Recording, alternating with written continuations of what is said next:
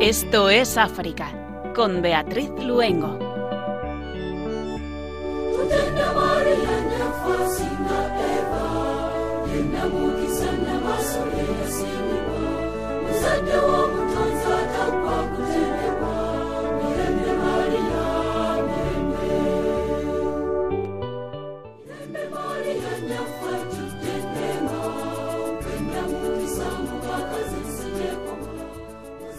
Muy buenas tardes a nuestros queridos oyentes de Radio María. Una tarde más de jueves en que de la mano de nuestra Madre nos vamos a ir al continente africano con un programa lleno de contenidos. Les saludamos Cristina Abad en el control de sonido y Beatriz Luengo quien les habla. Y tenemos hoy en el estudio acompañándonos al Padre Pascal Nujon Chana, sacerdote camerunés del Sagrado Corazón de Jesús, también conocidos como Padres Reparadores o Deonianos. Muy buenas tardes, Padre. Tardes. Bienvenido a Esto es África y encantado de tenerle aquí con nosotros. Encantado también.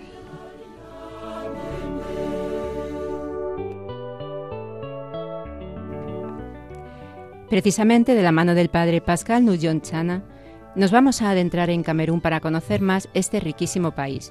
Más de 280 lenguas y una enorme variedad de ecosistemas y climas, un país que recoge un poquito de todo el resto del continente africano y por eso se le conoce como África en miniatura. Y de Camerún nos iremos a través de la historia al siglo VII y al otro extremo de África, al este, porque Miriam San Martín nos trae la historia de Mercurio y Ciriaco, dos reyes cristianos de Nubia, en el periodo de máximo esplendor del cristianismo en esta región africana. Nos ponemos en manos de la Virgen y comenzamos nuestro viaje a través de las ondas hacia la República Democrática de Camerún y la Nubia del siglo VII, Comenzamos Esto es África.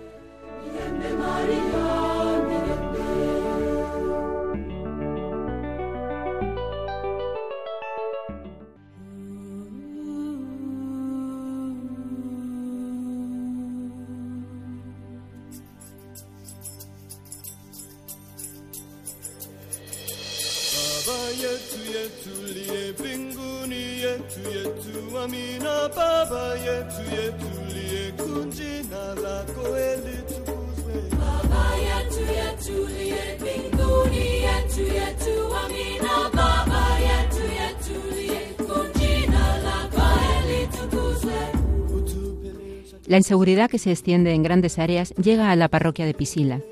La situación de inseguridad es extremadamente grave. No pasa un día sin nuevas víctimas, ha dicho el ministro de Asuntos Exteriores de Burkina Faso, Alfa Barri, sobre las condiciones de seguridad en las que viven grandes zonas de su país.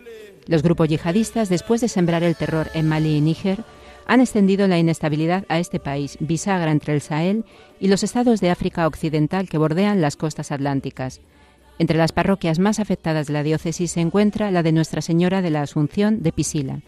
Varias aldeas de su territorio han sufrido ataques de individuos armados y sus habitantes han sido forzados a un éxodo masivo a zonas más seguras. Para la vida eclesial el daño es inmenso. Las iglesias en las aldeas afectadas están cerradas, las liturgias han cesado y los catequistas se han refugiado en Pisila. Muchas familias ni siquiera han podido enterrar a sus seres queridos.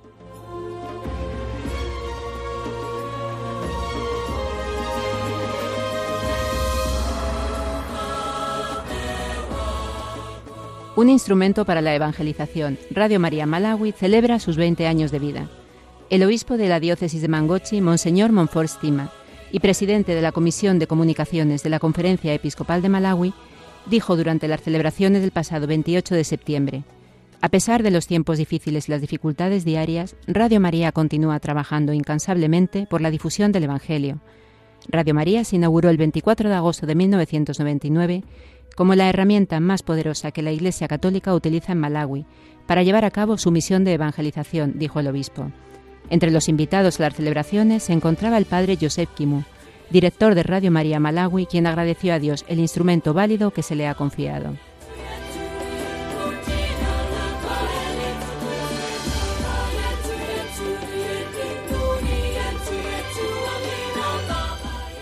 Crear asociaciones entre la Iglesia y los organismos civiles para luchar contra la trata de seres humanos. Las diferentes conferencias episcopales y cada diócesis de África han sido invitadas a crear una oficina especial que se ocupe de la trata de seres humanos en el espíritu de Santa Marta. Es la principal recomendación de la segunda conferencia regional africana del Grupo Santa Marta, celebrada en Nairobi, Kenia, del 1 al 4 de octubre.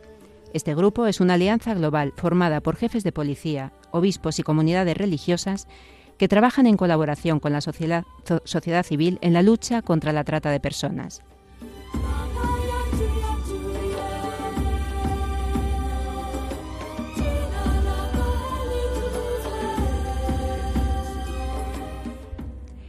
Esperanza en el diálogo nacional para poner fin a la crisis secesionista en las zonas de habla inglesa. Del 30 de septiembre al 4 de octubre se ha celebrado en Camerún un gran debate nacional para tratar de resolver la crisis en las dos regiones anglófonas del país. Monseñor Abraham Bualo Come, obispo de Bafán y presidente de la Conferencia Episcopal de Camerún, ha dicho que participó en las sesiones de trabajo destacando la libertad de discusión en las distintas comisiones, un diálogo basado en la verdad que está destinado a dar buenos frutos. Desde 2016 las dos regiones, en el noroeste y en el suroeste, han estado en el centro de una crisis que ha causado la muerte de 2.000 personas, ha obligado a ir a más de 500.000 habitantes y más de 600.000 niños no han podido ir a la escuela.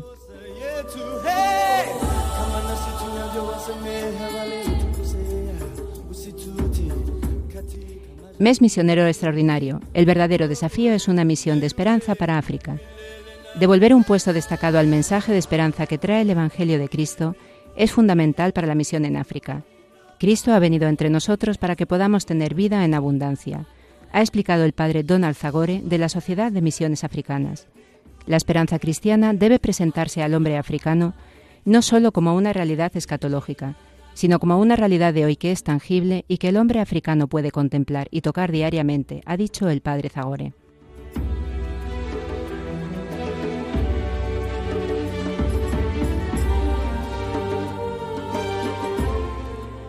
Voto pacífico pese a las tensiones en vísperas de las elecciones. Finalizamos en Mozambique. Las elecciones presidenciales y provinciales se celebraron en calma el pasado 15 de octubre en este país. La rivalidad histórica entre el partido gobernante Frente de Liberación de Mozambique y la antigua oposición armada Resistencia Nacional de Mozambique, que se enfrentaron en una larga guerra civil entre 1975 y 1992, se había reavivado en los últimos años. En vísperas de la visita del Papa Francisco a Mozambique, el presidente Felipe Enyusi y el líder de la Renamo, Osufo Momade, firmaron el 6 de agosto un histórico acuerdo de paz que permitió el desarrollo libre y pacífico de la votación.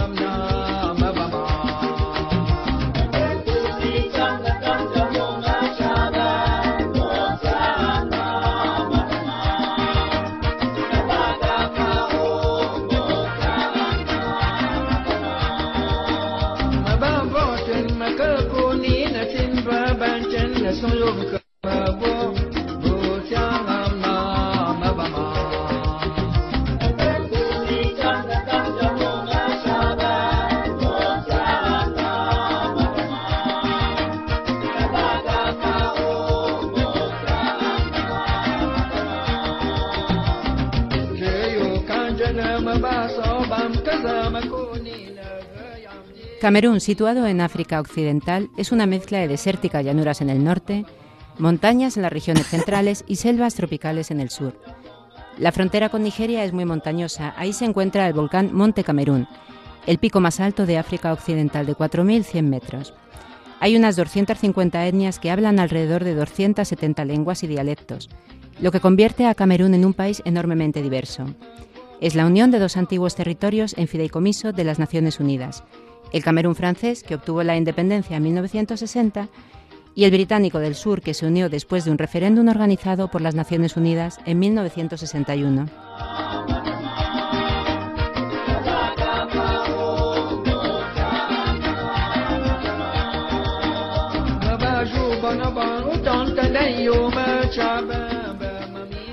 Y como les comentábamos al inicio del programa, tenemos hoy con nosotros en Esto es África al padre Pascal John Echana, sacerdote camerunés del Sagrado Corazón de Jesús, también conocidos como padres reparadores o deonianos. Muy buenas tardes de nuevo, padre. Buenas tardes, Beatriz. Le damos otra vez la bienvenida al programa y lo primero que queríamos preguntarle es un poquito que nos hablara del carisma de su congregación como lo ha bien dicho, nuestra congregación es eh, la congregación de los sacerdotes, los padres sacerdotes del de, Sagrado Corazón de Jesús, reparadores o dionianos, porque el nombre de nuestro fundador, el padre Juan León Dion.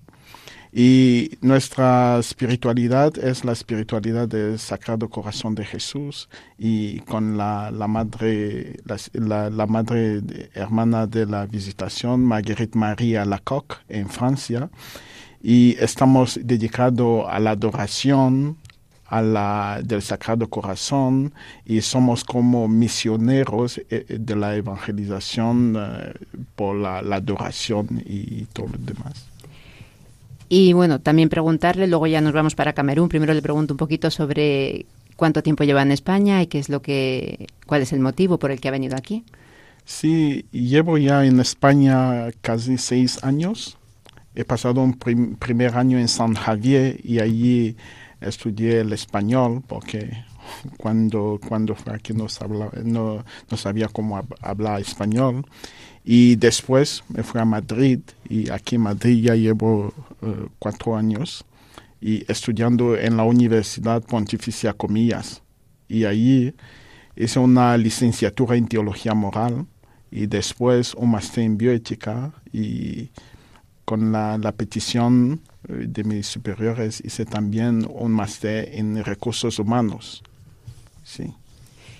Y ahora sí que nos vamos a ir un poquito para Camerún. Un poquito y ya nos quedamos ahí. Eh, sí que me gustaría que nos contara un poco dónde nació, cómo era el entorno en el que nació, en la capital, en algún poblado, cómo era su familia. Cuéntenos un poquito de sus vivencias de que nos ayuda a acercarnos a, Camerún.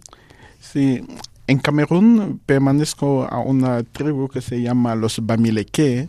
Eh, es una tribu situada en el oeste del país y esta tribu, mi padre, mi, mi padre ya murió, pero fue un polígamo con tres, eh, tres mujeres y somos 18 niños, eh, hijos y hijas a mi padre y de las tres mujeres mi madre fue la, la, la segunda y ya vive mi madre y es allí donde creció y con los hermanos y hermanas. ¿Su madre practicaba la religión? ¿Era católica? Era... Sí, sí, mi madre era católica, mi padre también, porque en Camerún la, la poligamía es un, es un régimen de Estado. Eh, está reconocido por la Constitución y allí, pero siempre hay tensión con la fe católica porque la monogamía es la exigencia del Evangelio.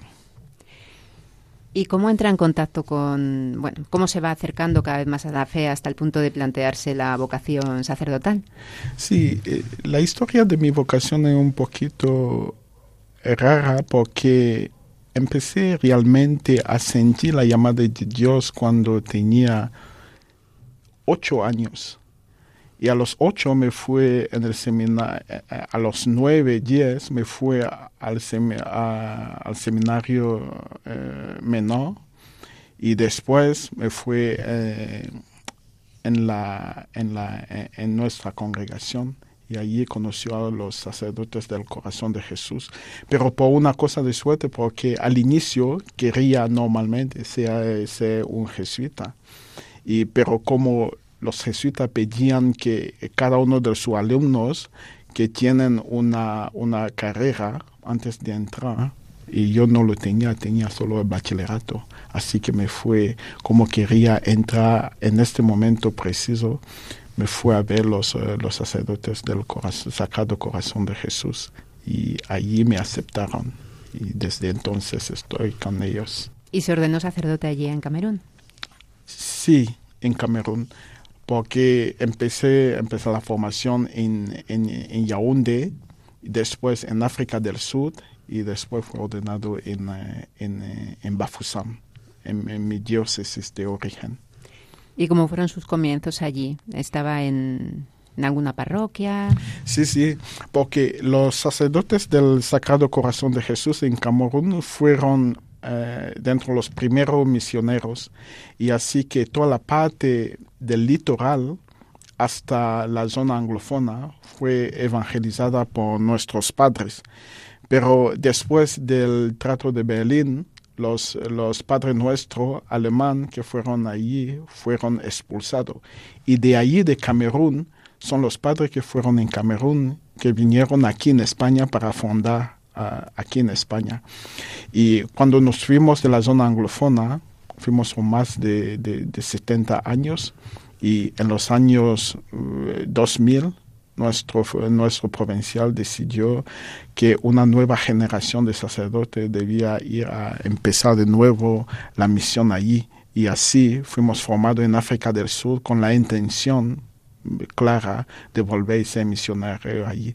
Cuando acabó con mi formación en África del Sur, mi primer puesto de, de, de trabajo fue en la zona anglofona, en la diócesis de Cumbo, en el, norte, en el noroeste del país. También cerca de donde había nacido. Sí, sí. Y cuando ya toma la decisión de, bueno, supongo que le envían también para acá para estudiar, ¿qué es lo que, qué es lo que cree que puede aportar a la Iglesia de Camerún con sus estudios aquí, con su experiencia aquí? Sí, pienso que hoy, en, por ejemplo, en Camerún, eh, pienso lo más importante para mí es lo de llevar a la gente a hacer una gran conexión entre lo que es la fe vivida y de otro lado la, la, lo de tomar en mano su vida como personas humanas. La, su dignidad, su vida de cada día. Y así en este sentido pienso, por ejemplo, que las especializaciones que he hecho aquí en España, como la, de bioética, que me dará herramientas para trabajar, por ejemplo, con los médicos y todo esto para ayudar a que, por ejemplo, el sistema de, de, de, salud mejora. Y en el campo, por ejemplo, como lo como he hecho aquí en Máster en Recursos Humanos, ayudar también a una visión muy eh, de emprendimiento, ¿no? Porque siempre yo, yo personalmente creo que lo que África necesita hoy de una cierta manera es una perspectiva muy abierta hacia desarrollar, potenciar a la gente, capacitarle, como dice el Papa Francisco, darle posibilidades de manifestar, de manifestar todos los talentos que tiene dentro de sí. Y para mí eso es un labor que yo pienso que haré cuando estaré en África.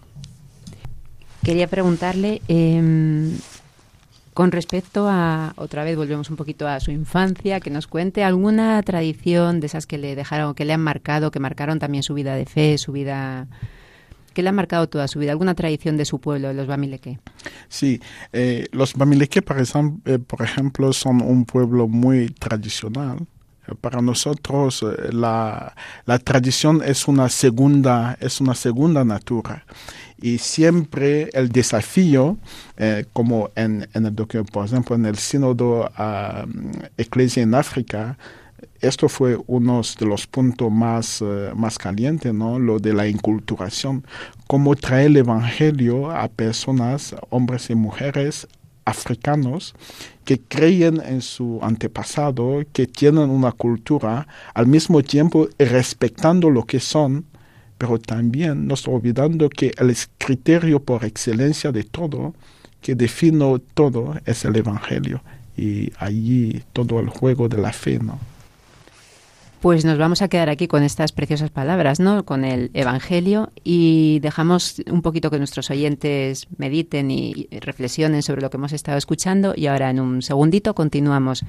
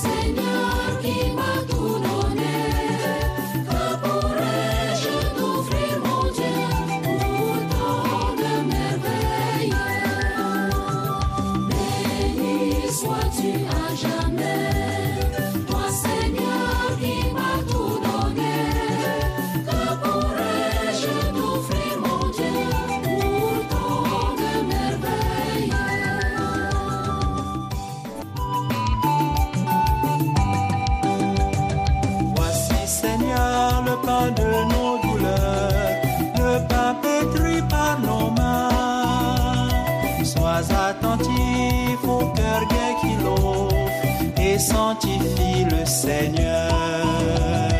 Béni soit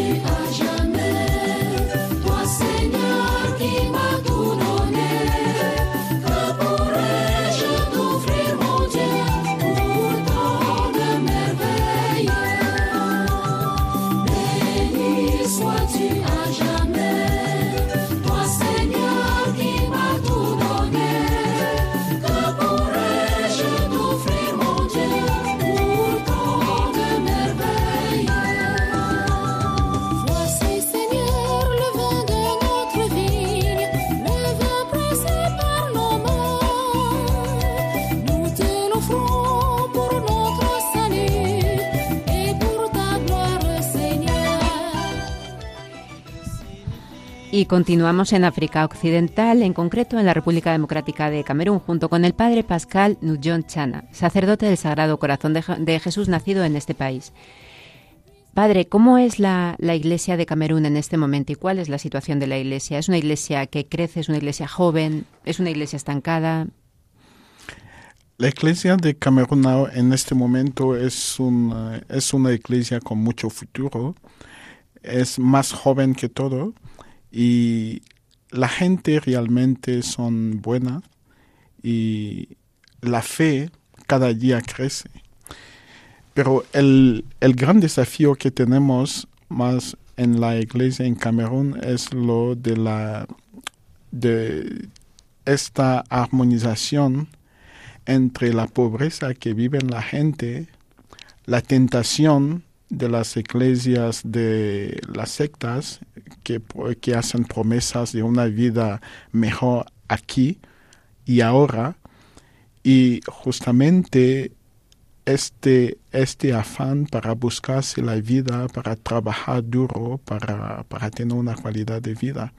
Así que es muy fácil para la gente seguir a, los, a, la, a, todos los profetas de, de buena noticia que realmente espera que poco a poco se hacen un camino para crecer. Talita Kum, una iglesia camerunesa de pie. Una iglesia eh, camerunesa de pie, eso realmente se puede decir, porque el futuro de nuestra de, de, de, nuestro país está allí, ¿no? En esta es la fuerza eh, de, nuestra iglesia, porque porque la gente ahora lo que nos eh, lo que nos eh, lo que nos ayuda ahora en Camerún muchísimo es esta fe porque sabéis muy bien que el país de una manera u otra está dividido.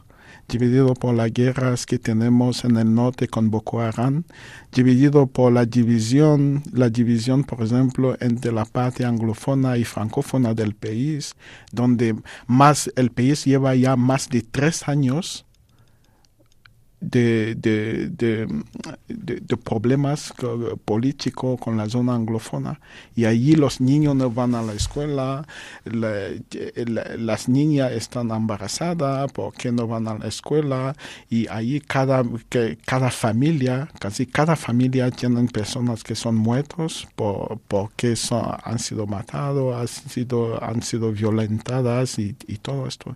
Es una situación realmente difícil. Y allí el papel de la iglesia, ahí el valor del canto, ahí el valor de la celebración de la esperanza.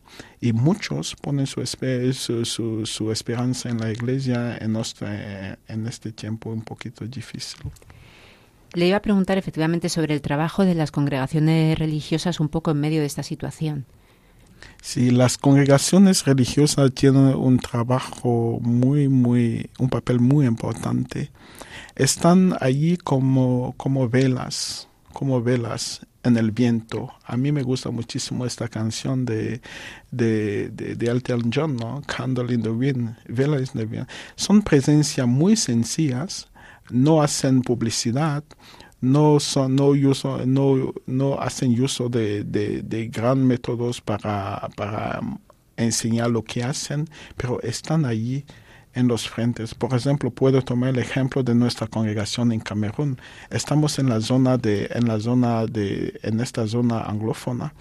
Nuestro, nuestros padres han decidido quedarse ahí, en medio con la gente, ahí sufriendo con ellos, viviendo cada día los dilemas cotidianos de la gente y así para mí es un gran testimonio de fe. Y lo hacen de muchas maneras. Por ejemplo, en el desarrollo. En Camerún, por ejemplo, tenemos también una, toda, toda una estructura de ayuda en jóvenes de la calle que son cosas porque hay muchos jóvenes que son huérfanos y que tienen, no tienen ningún sitio y allí eh, tenemos esta, esta obra para ayudarles a tener realmente a, a hacer pequeñas cosas, costura, soldura y, y, y, todos los demás. Y hay muchas otras cosas que la iglesia realmente están haciendo en, al nivel social para ayudar a la gente. En el campo, por ejemplo, de la promoción femenina también trabajan muchísimo las hermanas y de paso tengo que decir que hay en Camerún muchas, muchas congregaciones eh, de, españolas que trabajan y siempre y cada año hay como voluntarios que vienen, que dejan de aquí, de Barcelona, de Madrid y de, para allí para ayudar en la obra, en la, en, la obra misionera y hacen un trabajo eh, formidable en el país. Antes mencionaba una serie de problemas, ¿no? Pero hablaba del tema del yihadismo, por ejemplo, y yo quería preguntarle cómo es un poquito la, cómo son las relaciones interreligiosas, ¿no? Entre las diferentes religiones que hay, entre religiones tradicionales, musulmanes, cristianos. ¿Existe una, una buena convivencia religiosa? Sí, pienso en Camerún. Camerún es uno de estos países donde la convivencia entre las religiones es buena. Y todos los problemas, por ejemplo, de yihadismo que tenemos en el norte del país no vienen de los cameruneses vienen más de una fuerza que es Boko Haram, que es una fuerza externa de Camerún, del fundamentalismo de Nigeria, y son ellos que siempre intentan entrar en Camerún. Pero en, Camerún mismo la, convivencia es muy buena entre los católicos, los protestantes y los musulmanes, y vivimos en paz. Y es normal que hay dificultades y también dentro de la iglesia y fuera, en, el, en este diálogo de, entre las religiones, siempre hay un foco muy marcado que está hecho para dialogar con los demás. Una de las preocupaciones que, que, sabemos que tiene es el tema de los jóvenes, ¿no? Esa mm. juventud tan fuerte africana, tan creativa y tan llena de vida, pero que a veces parece que, que se estanca, ¿no? Y sin embargo es una aspiración legítima la que tienen a esa calidad de vida el tema de las migraciones, ¿es Europa la tierra prometida o la vida en Camerún? Sí, eso Difícil pregunta, ¿eh? Porque, mira, la concepción que muchos de los, los africanos en general y de, en Camerún en particular tienen es que en Europa es el sitio donde debemos estar. Y eso viene del hecho de que también muchos de los que están aquí, la repercusión de su vida aquí por, la, por, los medios de comunicación, dan una imagen muchas veces falsa de la realidad aquí que es una vida donde tiene todo lo que, lo que quieres. Eh, el dinero es como si aquí en España, por ejemplo, en Madrid, tiene un árbol donde te puede ir ahí y coger los cerros y todo esto. Y la gente lo creen y piensan, y los que están aquí también siempre mandan dinero, mandan, mandan cosas a los suyos y así. Pero la realidad es que eh, el futuro de África normalmente está en África está ahí. Y la gente, para hacer lo posible, es necesario todo un, todo un cambio en la mentalidad, no solo de los que están, están allí, pero también en la mentalidad de, de, nosotros que somos aquí. Un cambio en la perspectiva, por ejemplo, puedo decir, la, la, perspectiva misma de la ayuda. De la ayuda. Eh, para mí pienso siempre que debemos quizás redefinir la manera de ayudar. Ayudar a una persona en un sentido de, por ejemplo, de emprendimiento, de capacitar, como decía, como decía ahora, capacitarles a ser personas que pueden tomar en cargo su vida en la mano para buscarse un camino bueno en la vida. ¿Y qué mensaje lanzaría un poco a, esos jóvenes, ¿no? Como proyecto de vida, sin dejarnos a, a Dios en el camino, ¿no? Sí, la experiencia, el mensaje que puedo, que puedo lanzar a los jóvenes es lo de tener fe en ellos mismos, es lo también de, de, lo, del compromiso personal, eh, compromiso en la vida social, compromiso en la vida política, en la vida religiosa, compromiso para ayudar a cambiar las cosas. ¿En qué sentido? En el sentido muy sencillo, por ejemplo, por ejemplo, lo de votar. Porque en Camerún vemos que la gente, los jóvenes eh, están tan decepcionados que al final del día piensan que su voto no cuenta. Y ahí pienso que eh, las cosas cambiarán cuando, cuando tendrán la posibilidad de, votar por personas que ellos quieren que pueden mandar las cosas como Dios manda. Y esperanza para Camerún, esperanza para África, porque es el continente de la esperanza, pero... Sí, sí.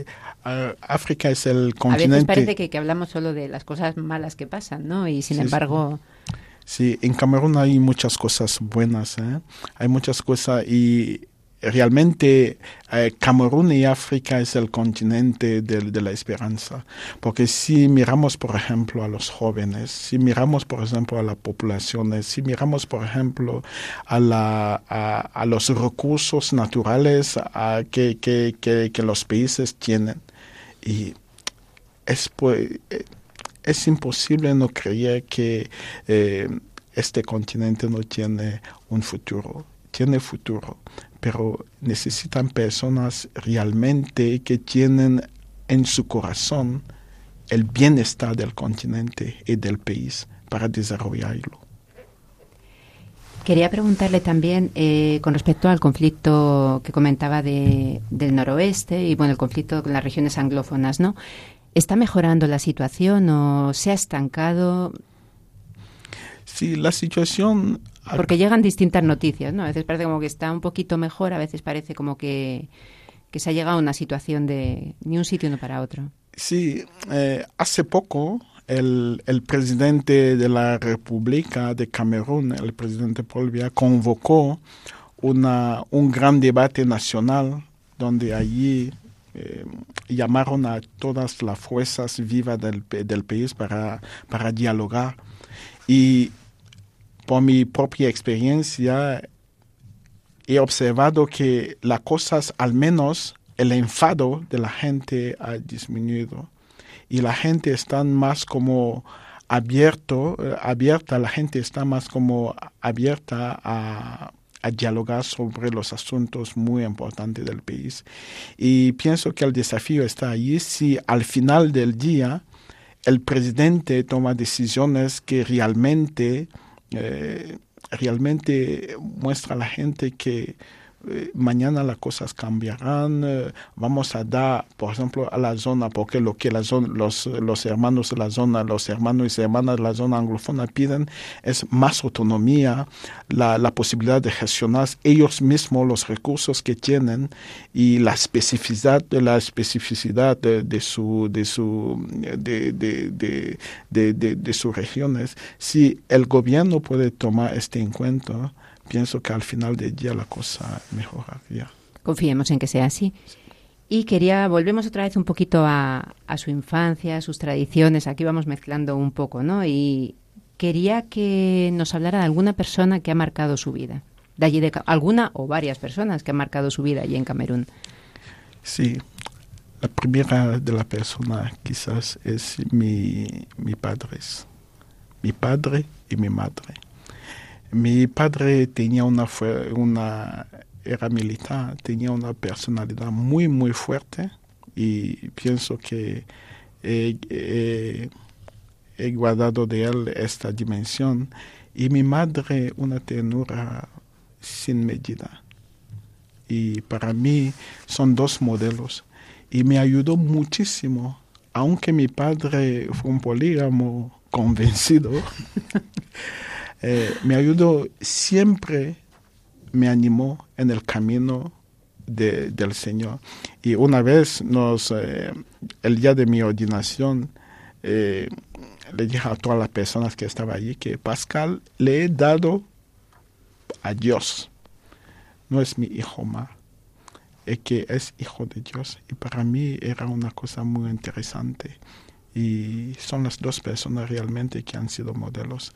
Otros modelos he tenido en la vida son hermanos, eh, por ejemplo, en la congregación un padre, un padre, padre Antonio Pantegini, que fue un antiguo general de nuestra congregación, que son personas realmente que han influido en mi manera, en mi manera de ser, en mi manera de ser positivo, de ver la vida en verde, de, de plantear las cosas y y para nosotros que resulta un poco difícil, ¿no? Cuando no has estado allí en África, a veces el pensar la vida entre... ¿Cuántos hermanos ha dicho? ¿16, 18? 18. 18 hermanos, ¿no? además que normalmente suelen vivir juntos y... ¿Cómo son las relaciones entre 18 hermanos? Porque... Muy complicada, ¿no? Muy complicada, muy complicada. Yo pienso que hay realmente hay un sentido en el hecho de que realmente la fe católica propone que a un hombre una mujer o a una mujer un hombre, porque es más fácil así. Yo reconozco que hay después cuando somos grandes hay muchos muchas cosas. Por ejemplo en casa ahora somos somos cuando vamos de vacaciones de los de los sobrinos tiene tengo más de 40 y 45 es toda una escuela católica. Toda una escuela católica así que y algunos no, incluso no conozco los nombres, porque son tantos, son tantos, tantos. Y eso, eso da gozo al corazón, pero es muy, muy difícil. Por ejemplo, las quejas entre las mujeres, eh, esta aspiración para tener a sí mismo la atención del marido y todo esto, eh, hay muchos problemas. Y también, bueno, una pregunta, ¿quién es su santo favorito? Mi santo favorito es... Un santo africano y un santo no africano. Sí. Dos santos, lo vamos a preguntar. El santo, de, el santo favorito es mi fundador. Aquí el padre, padre Dion era un francés formidable. Un santo de África es San Quisito. San Quisito por su donación, por su oblación total, por su fe en, el, en, la, en, la doctrina de la Iglesia.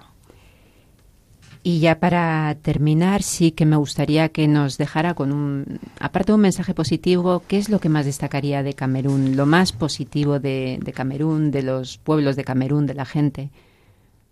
Lo más positivo de ¿Qué es lo que más enamora de su pueblo? Sí, es la visión sobre la vida.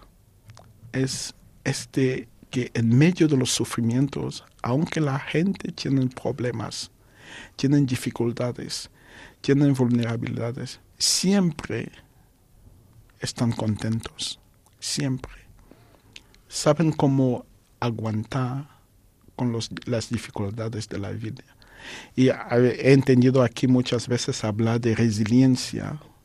Pienso que allí tenemos gente muy pobre que no tiene nada, pero son muy resilientes y saben de una manera muy positiva aguantar con los problemas de la, de la vida.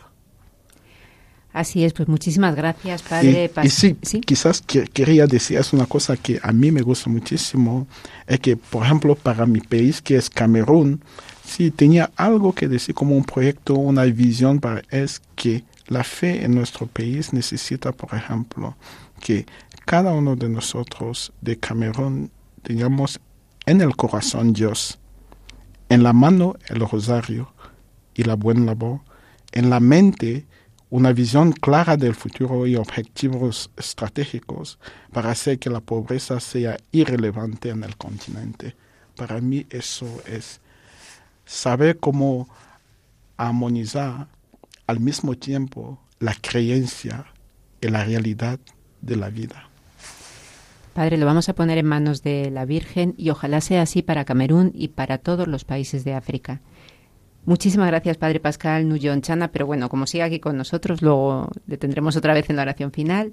Sacerdote camerunés del Sagrado Corazón de Jesús. Muchísimas gracias por este precioso testimonio y un gusto tenerle con nosotros en el programa. Muchas gracias, Beatriz.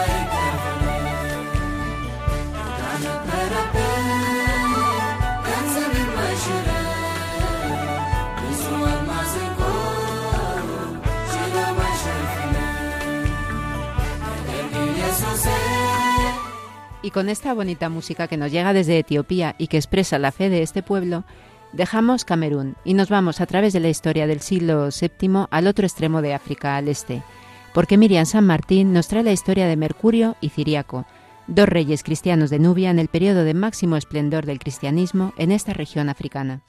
Nubia, cruce de caminos entre el Egipto faraónico, el África Negra y el Mediterráneo Albergó los reinos más antiguos del continente negro y su posición geográfica le permitió controlar los principales puntos comerciales y establecer intercambios con sus vecinos. Los griegos llamaron a sus pobladores etíopes, hombre de rostros quemados. A principios del siglo VI, los reinos de Nubia eran tres, y sus reyes se convirtieron al cristianismo y sus súbditos abrazaron la fe, la fe cristiana. Su historia está llena de nombres cristianos que demuestran su fe. En este siglo, el cristianismo, que había llegado al norte de África en tiempo de los apóstoles, gozaba de gran vitalidad. Pero cuando llegó el Islam, el mapa religioso y político del norte de África iba a sufrir una gran convulsión y el cristianismo fue sucumbiendo a favor del Islam. Solo pudieron resistir en Nubia, pero quedaron aislados del resto de la cristiandad. Cuando Mercurio ascendió al trono del tercer reino nubio, Macuria, Nubia comenzó una época de gran esplendor. Unificó todos los reinos y una vez conseguida la unidad política, consiguió una unidad religiosa. De esta forma pudo ayudar a las comunidades cristianas egipcias y perseguidas por los árabes. A su muerte, en el año 710, vino con un periodo de inestabilidad, pero el reino y la unidad religiosa no cambiaron, y así fue hasta la llegada de Ciriaco, que siguió con la política de unión de todos los reinos cristianos. Todos juntos podían formar una barrera que le impidiera la expansión musulmana.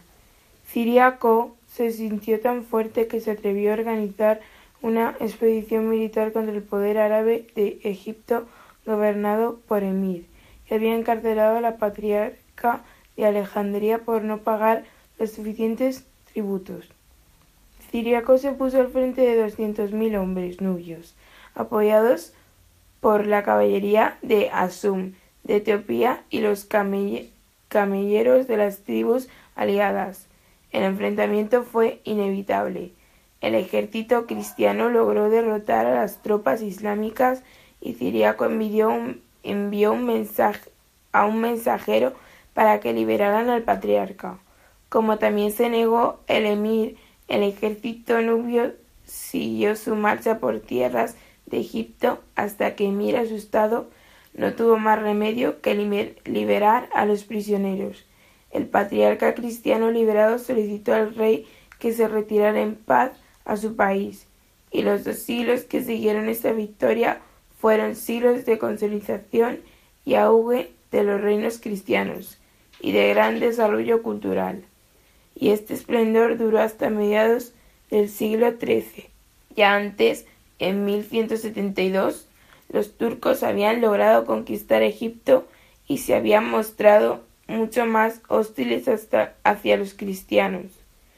Cometieron innumerables represalias contra los nubios y destruyeron iglesias, escuelas y monasterios. Finalmente, los reinos cristianos fueron anexionados por los mamelucos de Egipto.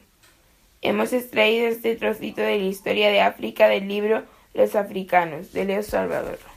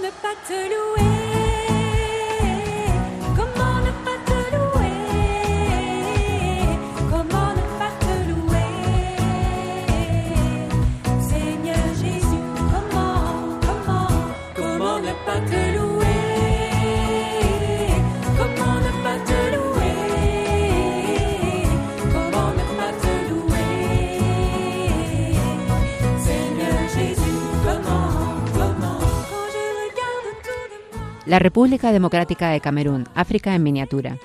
A este país nos hemos ido en este ratito africano de Radio María con el padre Pascal Nujon Tachana, sacerdote camerunés del Sagrado Corazón de Jesús.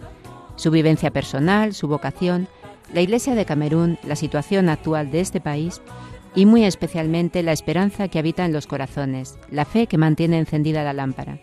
Nuestra joven Miriam San Martín nos ha trasladado a los reinos cristianos de Nubia del siglo VII, del siglo VII con Mercurio y Ciriaco.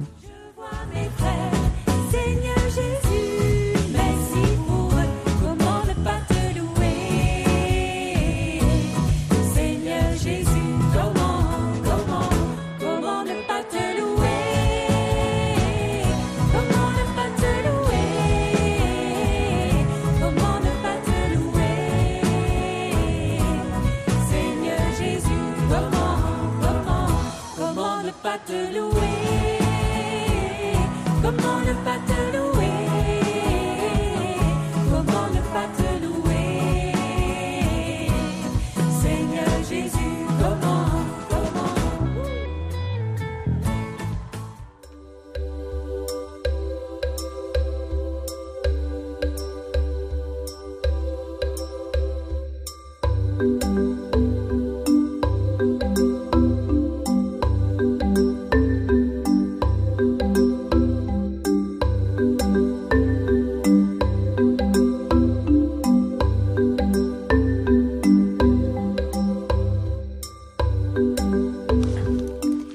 Y entre Camerún y Nubia se nos ha ido el tiempo. Muchísimas gracias de corazón al Padre Pascal Nullón Chana, sacerdote camerunés del Sagrado Corazón de Jesús, por su fantástico testimonio lleno de esperanza y por su rápido sí cuando le invitamos a venir al programa. Muchísimas gracias, Padre. Muchas gracias, Beatriz. Por supuesto a Miriam San Martín, que entre sus deberes del cole nos saca siempre un hueco, y a Cristina Abad en el control de sonido. Les invitamos a que continúen con nosotros aquí en la emisora de la Virgen, Radio María, y también que nos escriban a nuestro correo electrónico esto es Nos despedimos hasta dentro de 15 días si Dios quiere, como siempre en oración por África y por nuestros queridos hermanos africanos en la fe. Que María les guarde y les acompañe siempre. Vamos a mirar a María, nuestra Madre, la Madre de la Esperanza, la Reina del Cielo. María que supe cómo decir sí a Dios, con amor, con ternura, siempre confiando en la misericordia del Señor. María nuestra Madre, escucha a tus hijos, dale fe, amor y caridad en todo lo que hacen. Que tu Hijo Jesús sea por nosotros camino de vida. Que el reino del cielo sea nuestra visión. María, Madre de Esperanza, en ti confiamos. Amén.